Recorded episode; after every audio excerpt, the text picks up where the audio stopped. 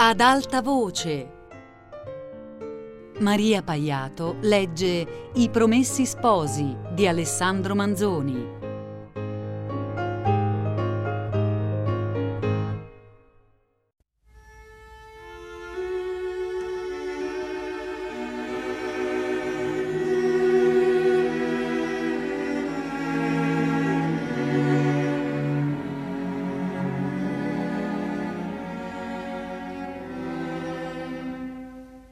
Avrebbe mai detto a Renzo, qualche ora prima, che nel forte d'una tal ricerca, al cominciar dei momenti più dubbiosi e più decisivi, il suo cuore sarebbe stato diviso tra Lucia e Don Rodrigo. Eppure era così. Quella figura veniva a mischiarsi con tutte le immagini care o terribili che la speranza o il timore gli mettevano davanti a vicenda in quel tragitto. Le parole sentite a piedi quel covile si cacciavano tra i sì e i no ond'era combattuta la sua mente e non poteva terminare una preghiera per l'esito felice del gran cimento senza attaccarci quella che aveva principiata là e che lo scocco della campana aveva troncata. La cappella ottangolare che sorge elevata da alcuni scalini nel mezzo del lazzeretto, era, nella sua costruzione primitiva, aperta da tutti i lati, senz'altro sostegno che di pilastri e di colonne. Una fabbrica, per dir così, traforata. In ogni facciata un arco tra due intercolonni. Dentro girava un portico intorno a quella che si direbbe più propriamente chiesa, non composta che d'otto archi, rispondenti a quelli delle facciate, con sopra una cupola. Di maniera che l'altare, eretto nel centro, poteva essere veduto da ogni finestra delle stanze del recinto e quasi da ogni punto del campo. Ora, convertito l'edifizio a tutt'altro uso, i vani delle facciate son murati, ma l'antica ossatura, rimasta intatta, indica chiaramente l'antico stato e l'antica destinazione di quello. Renzo s'era appena avviato che vide il padre Felice comparire nel portico della cappella e affacciarsi sull'arco di mezzo del lato che guarda verso la città, davanti al quale era radunata la comitiva, al piano, nella strada di mezzo. E subito, dal suo contegno, s'accorse che aveva cominciata la predica. Girò per quelle viottole per arrivare alla coda dell'uditorio come gli era stato suggerito. Arrivatoci, si fermò, cheto cheto. Lo scorse tutto con lo sguardo, ma non vedeva di là altro che un folto, direi quasi un selciato di teste. Nel mezzo ce n'era un certo numero coperte di fazzoletti o di veli. In quella parte ficcò più attentamente gli occhi, ma non arrivando a scoprirci dentro nulla di più, gli alzò anche lui dove tutti tenevan fissi i loro. Rimase tocco e compunto dalla venerabil figura del predicatore e con quel che gli poteva restar d'attenzione in un tal momento d'aspettativa, sentì questa parte del solenne ragionamento. Diamo un pensiero ai mille e mille che sono usciti di là. E col dito alzato sopra la spalla accennava dietro sé la porta che mette al cimitero, detto di San Gregorio, il quale allora era tutto, si può dire, una gran fossa. Diamo intorno un'occhiata ai mille e mille che rimangon qui, troppo incerti di dove sian per uscire. Diamo un'occhiata a noi, così pochi, che n'usciamo a salvamento. Benedetto il Signore, benedetto nella giustizia, benedetto nella misericordia, benedetto nella morte, benedetto nella salute, benedetto in questa scelta che ha voluto far di noi. Oh, perché l'ha voluto, figliuoli? se non per serbarsi un piccol popolo corretto dall'afflizione e infervorato dalla gratitudine, se non a fine che, sentendo ora più vivamente che la vita è un suo dono, ne facciamo quella stima che merita una cosa data da lui, l'impieghiamo nell'opere che si possono offrire a lui, se non a fine che la memoria dei nostri patimenti ci renda compassionevoli e soccorrevoli ai nostri prossimi. Questi intanto, in compagnia dei quali abbiamo penato, sperato, temuto, tra i quali lasciamo degli amici, dei congiunti, e che tutti son poi finalmente nostri fratelli, quelli tra questi che ci vedranno passare in mezzo a loro, mentre forse riceveranno qualche sollievo nel pensare che qualcheduno esce pur salvo di qui, ricevano edificazione dal nostro contegno. Dio non voglia che possano vedere in noi una gioia rumorosa, una gioia mondana d'avere scansata quella morte con la quale essi stanno ancor dibattendosi. Vedano che partiamo ringraziando per noi e pregando per loro, e possan dire anche fuor di qui questi si ricorderanno di noi. Continueranno a pregare per noi meschini. Cominciamo da questo viaggio, da primi passi che stiam per fare, una vita tutta di carità. Quelli che son tornati nell'antico vigore diano un braccio fraterno ai fiacchi. Giovani, sostenete i vecchi, voi che siete rimasti senza figliuoli, vedete intorno a voi quanti figliuoli rimasti senza padre. Siatelo per loro. E questa carità, ricoprendo i vostri peccati, raddolcirà anche i vostri dolori. Qui un sordo mormorio di gemiti, un singhiozzio che andava crescendo nell'adunanza, fu sospeso a un tratto, nel vedere il predicatore mettersi una corda al collo e buttarsi in ginocchio. E si stava in gran silenzio, aspettando quel che fosse per dire. Per me, disse, e per tutti i miei compagni, che senza alcun merito siamo stati scelti all'alto privilegio di servir Cristo in voi.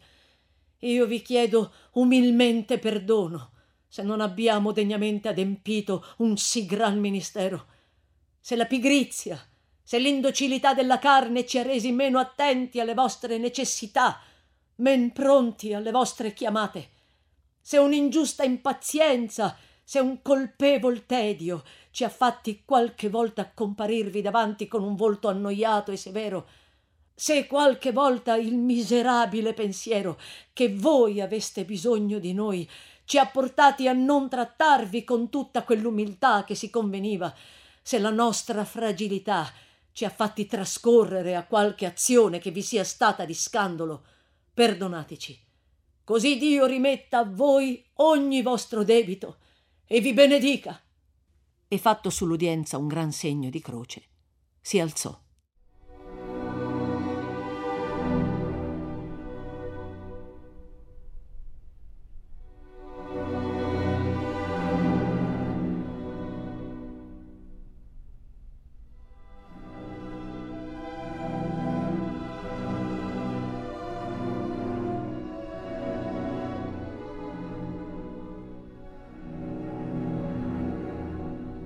Noi abbiamo potuto riferire, se non le precise parole, il senso almeno, il tema di quelle che proferì davvero. Ma la maniera con cui furono dette non è cosa da potersi descrivere. Era la maniera d'un uomo che chiamava privilegio quello di servir gli appestati, perché lo teneva per tale che confessava di non averci degnamente corrisposto perché sentiva di non averci corrisposto degnamente, che chiedeva perdono perché era persuaso d'averne bisogno. Ma la gente, che s'era veduti d'intorno quei cappuccini, non occupati d'altro che di servirla, e tanti n'aveva veduti morire, e quello che parlava per tutti, sempre il primo alla fatica, come nell'autorità, se non quando s'era trovato anche lui in fen di morte, pensate con che singhiozzi, con che lacrime rispose a tali parole. Il mirabil frate prese poi una gran croce che era appoggiata a un pilastro, se la inalberò davanti, lasciò sull'orlo del portico esteriore i sandali, scese gli scalini e, tra la folla che gli fece rispettosamente largo, s'avviò per mettersi alla testa di essa. Renzo, tutto lacrimoso, né più nemmeno che se fosse stato uno di quelli a cui era chiesto quel singolare perdono, si ritirò anche lui e andò a mettersi di fianco a una capanna e stette lì, aspettando, mezzo nascosto con la persona indietro e la testa avanti, con gli occhi spalancati, con una gran palpitazione di cuore, ma insieme con una certa nuova e particolare fiducia, nata, credio, dalla tenerezza che gli aveva ispirata la predica e lo spettacolo della tenerezza generale. E stando così, col capo appoggiato alla parete di paglia d'una delle capanne, gli vien da quella all'orecchio una voce. Oh cielo, è possibile. Tutta la sua anima è in quell'orecchio. La respirazione è sospesa. Sì, sì, è quella voce. Paura di che? diceva quella voce soave. Abbiamo passato ben altro che un temporale. Chi ci ha custodite finora ci custodirà anche adesso. Se Renzo non cacciò un urlo, non fu per timore di farsi scorgere, fu perché non ne ebbe il fiato. Gli mancarono le ginocchia, gli s'appannò la vista ma fu un primo momento, il secondo era ritto, più desto, più vigoroso di prima. In tre salti girò la capanna, fu sull'uscio, vide colei che aveva parlato, la vide levata, chinata sopra un lettuccio. Si volta essa al rumore, guarda, crede di travedere, di sognare, guarda più attenta e grida: Oh Signore benedetto! Lucia! V'ho trovata, vi trovo, siete proprio voi, siete viva! Esclamò Renzo, avanzandosi tutto tremante. Oh Signor benedetto! replicò ancor più tremante Lucia. Voi che cosa è questa? In che maniera? Perché la peste l'ho avuta. E voi? Ah, ah, anch'io. E di mia madre non l'ho vista perché è a pasturo, credo però che stia bene. Ma voi, come siete ancora pallida, come parete debole. Guarita però siete guarita. Il Signore m'ha voluto lasciare ancora qua giù. Oh Renzo, perché siete voi qui? Perché? disse Renzo, avvicinandosele sempre più. Mi domandate perché? Perché ci dovevo venire? Avete bisogno che ve lo dica? Chi ho io a cui pensi? Non mi chiamo più Renzo, io non siete più Lucia, voi. Ah, cosa dite? Cosa dite? Ma, ma non v'ha fatto scrivere mia madre? Sì, purtroppo m'ha fatto scrivere. Belle cose da fare, scrivere a un povero disgraziato, tribolato, ramingo, a un giovine che dispetti almeno non aveva mai fatti. Ma Renzo, Renzo, già che sapevate, perché venire? Perché? Perché venire? Oh Lucia, perché venire? Mi dite, dopo tante promesse, non siamo più noi non vi ricordate più che cosa ci mancava? Oh Signore! esclamò dolorosamente Lucia, giungendo le mani e alzando gli occhi al cielo. Perché non m'avete fatta la grazia di tirarmi a voi? Oh Renzo, cosa avete mai fatto? Ecco, cominciavo a sperare che col tempo mi sarei dimenticata. Bella speranza, belle cose da dirmele proprio sul viso. Ah, cosa avete fatto? E in questo luogo, tra queste miserie, tra questi spettacoli, qui dove non si fa altro che morire, avete potuto. Quelli che muoiono, bisogna pregare Dio per loro e sperare che anderanno in un buon luogo. Ma non è giusto neanche per questo che quelli che vivono abbiano a vivere disperati. Ma Renzo, Renzo, voi non pensate a quel che dite? Una promessa alla Madonna donna, un voto. E io vi dico che son promesse che non contano nulla. Ah, signore, cosa dite? Dove siete stato in questo tempo? Con chi avete trattato? Come parlate? Parlo da buon cristiano. e della Madonna penso meglio io che voi, perché credo che non vuol promesse in danno del prossimo. E se la Madonna avesse parlato, oh, allora, ma cos'è stato? Eh? Una vostra idea? Sapete cosa dovete promettere alla Madonna? Promettetele che la prima figlia che avremo le metteremo nome Maria che questo son qui anch'io a prometterlo. Queste son cose che fan ben più onore alla Madonna. Queste son divozioni che hanno più costrutto e non portan danno a nessuno. No, no, no, no, non dite così. Non sapete quello che vi dite. Non lo sapete voi cosa sia fare un voto. Non ci siete stato voi in quel caso. Non avete provato. Andate, andate per amor del cielo. E si scostò impetuosamente da lui, tornando verso il lettuccio. Lucia, disse Renzo senza muoversi. Ditemi almeno, ditemi, se non fosse questa ragione, sareste la stessa per me? Oh, uomo senza cuore, rispose Lucia voltandosi e rattenendo a stento le lacrime. Quando m'aveste fatte dir delle parole inutili, delle parole che mi farebbero male, delle parole che sarebbero forse peccati, sareste contento. Andate, andate, dimenticatevi di me. Si vede che non eravamo destinati. Ci rivedremo lassù.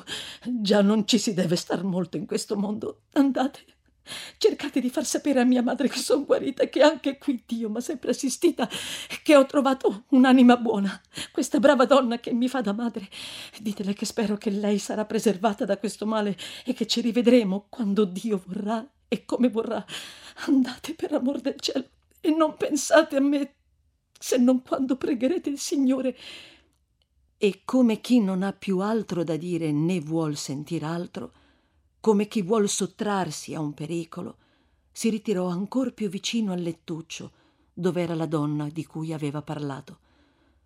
Sentite, Lucia, sentite, disse Renzo, senza però accostarsele di più.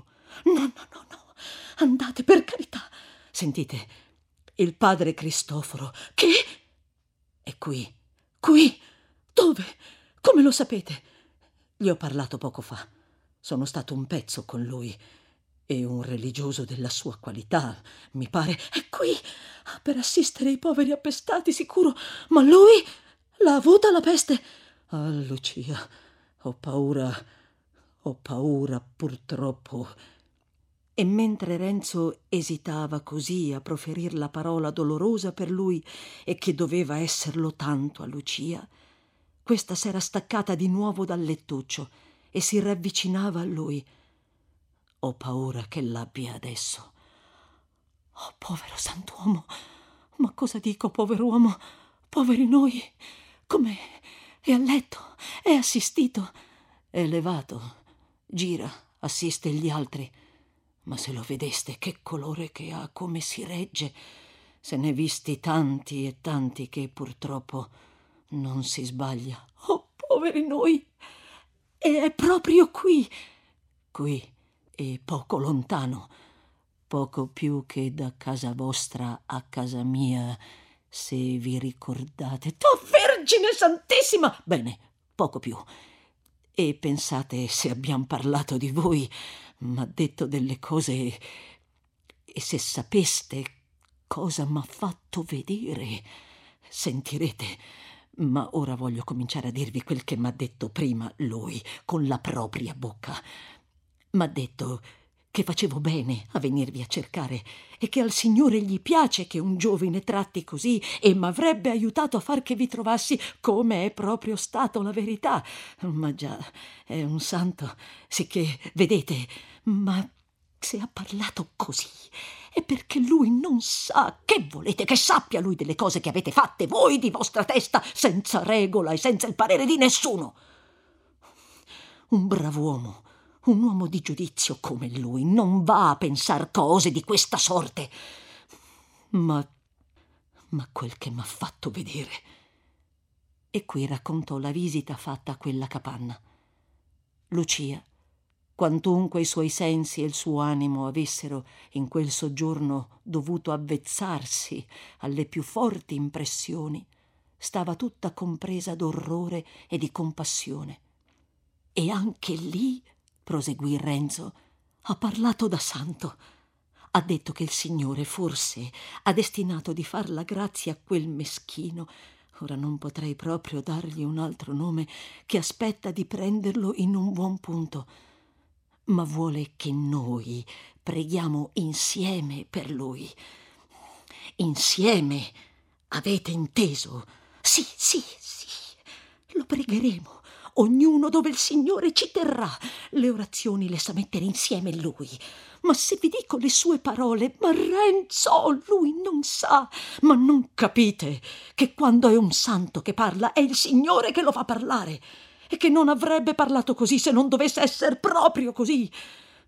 E l'anima di quel poverino io ho bensì pregato e pregherò per lui. Di cuore ho pregato, proprio come se fosse stato per un mio fratello.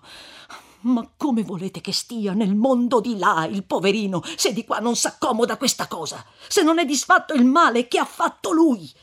Che se voi intendete la ragione, allora tutto è come prima. Quel che è stato è stato. Lui ha fatto la sua penitenza di qua. No, Renzo, no, no.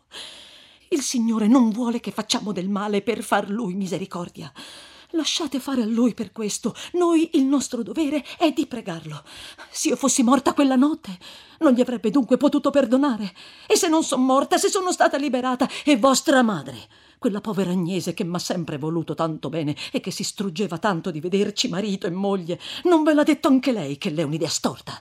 Lei che v'ha fatto intendere la ragione anche delle altre volte perché in certe cose pensa più giusto di voi. Mia madre Volete che mia madre mi desse il parere di mancare un voto, ma Renzo non siete in voi? Oh, volete che ve la dica? Voi altre donne queste cose non le potete sapere. Il padre Cristoforo m'ha detto che tornassi da lui a raccontargli se v'avevo trovata. Vo, lo sentiremo. Quel che dirà lui. Sì, sì. Andate da quel santuomo Ditegli che prego per lui e che preghi per me, che ne ho bisogno tanto, tanto, ma per amor del cielo, per l'anima vostra, per l'anima mia, non venite più qui a farmi del male, a, a tentarmi. Il padre Cristoforo, lui saprà spiegarvi le cose e farvi tornare in voi, lui vi farà mettere il cuore in pace, il cuore in pace. Oh, questo levatevelo dalla testa. Già me l'avete fatta scrivere questa parolaccia e so io quel che m'ha fatto patire. E ora avete anche il cuore di dirmela. E io invece vi dico, chiaro e tondo, che il cuore in pace non lo metterò mai. Voi volete dimenticarvi di me e io non voglio dimenticarmi di voi. E vi prometto, vedete, che se mi fate perdere il giudizio, non lo racquisto più al diavolo il mestiere, al diavolo la buona condotta volete condannarmi a essere arrabbiato per tutta la vita ed arrabbiato viverò. E quel disgraziato, lo sa il Signore se gli ho perdonato di cuore, ma voi volete dunque farmi pensare per tutta la vita che se non era lui, Lucia, avete detto che io vi dimentichi, che io vi dimentichi. Come devo fare? A chi credete che io pensassi in tutto questo tempo? E dopo tante cose, dopo tante promesse, cosa avevo fatto io, dopo che ci siamo lasciati? Perché ho patito? Mi trattate così? Perché ho avuto delle disgrazie?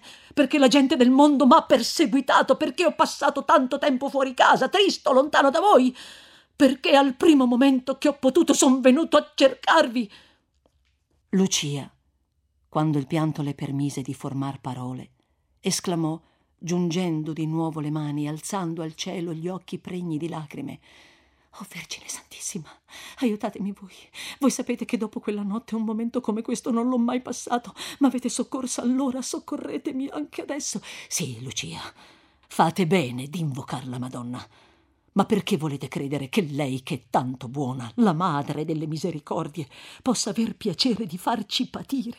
Me almeno per una parola scappata in un momento che non sapevate quello che vi dicevate. Volete credere che v'abbia aiutato allora per lasciarci imbrogliati dopo? Se poi questa fosse una scusa, se è ch'io vi sia venuto in odio, ditemelo. Parlate chiaro.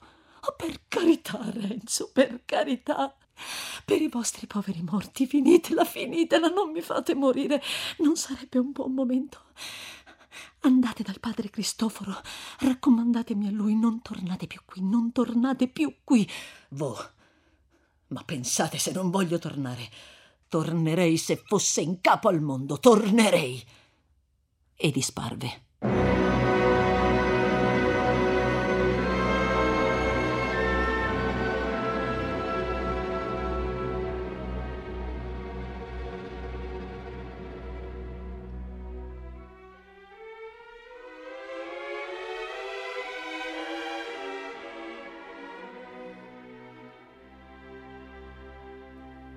Lucia andò a sedere, o piuttosto si lasciò cadere in terra accanto al lettuccio e, appoggiata a quello la testa, continuò a piangere dirottamente. La donna, che fino allora era stata a occhi e orecchi aperti, senza fiatare, domandò cosa fosse quell'apparizione, quella contesa, questo pianto ma forse il lettore domanda dal canto suo chi fosse costei. E per soddisfarlo non ci vorranno neanche qui troppe parole. Era un'agiata mercantessa di forse trent'anni. Nello spazio di pochi giorni s'era visto morire in casa il marito e tutti i figliuoli. Di lì a poco, venutale la peste anche a lei, era stata trasportata al lazzeretto e messa in quella capannuccia nel tempo che Lucia, dopo aver superata senza avvedersene la furia del male e cambiate ugualmente senza avvedersene più compagne, cominciava a riaversi e a tornare in sé. Che, fin dal principio della malattia, trovandosi ancora in casa di don Ferrante, era rimasta come insensata la capanna non poteva contenere che due persone e tra queste due, afflitte, derelitte, sbigottite, sole in tanta moltitudine, era presto nata un'intrinsichezza, un'affezione che appena sarebbe potuta venire da un lungo vivere insieme. In poco tempo Lucia era stata in grado di poter aiutar l'altra, che s'era trovata aggravatissima. Ora che questa pure era fuori di pericolo, si facevano compagnia e coraggio e guardia a vicenda. S'eran promesse di non uscir dal lazzeretto se non insieme e avevan presi altri concerti per non separarsi neppur dopo. La mercantessa, che, avendo lasciata in custodia ad un suo fratello commissario della sanità la casa e il fondaco e la cassa, tutto ben fornito, era per trovarsi sola e trista padrona di molto più di quel che le bisognasse per viver comodamente. Voleva tener Lucia con sé, come una figliuola o una sorella. Lucia aveva aderito. Pensate con che gratitudine per lei e per la provvidenza, ma soltanto finché potesse aver nuove di sua madre e sapere, come sperava, la volontà di essa. Del resto, riservata com'era, né della promessa dello sposalizio, né dell'altre sue avventure straordinarie, non aveva mai detta una parola. Ma ora, in un così gran ribollimento d'affetti, aveva almen tanto bisogno di sfogarsi quanto l'altra desiderio di sentire. E, stretta con tutte e due le mani la destra di lei, si mise subito a soddisfare alla domanda senz'altro ritegno che quello che le facevano i singhiozzi. Renzo intanto trottava verso il quartiere del buon frate. Con un po' di studio e non senza dover rifare qualche pezzetto di strada, gli riuscì finalmente ad arrivarci. Trovò la capanna. Lui non ce lo trovò ma ronzando e cercando nel contorno lo vide in una baracca che, piegato a terra e quasi bocconi, stava confortando un moribondo. Si fermò lì, aspettando in silenzio. Poco dopo lo vide chiuder gli occhi a quel poverino, poi mettersi in ginocchio, far orazione un momento e alzarsi. Allora si mosse e gli andò incontro. Oh, disse il frate vistolo venire. Ebbene, la c'è. L'ho trovata. In che stato? Guarita o almeno levata? Oh, sia ringraziato il Signore.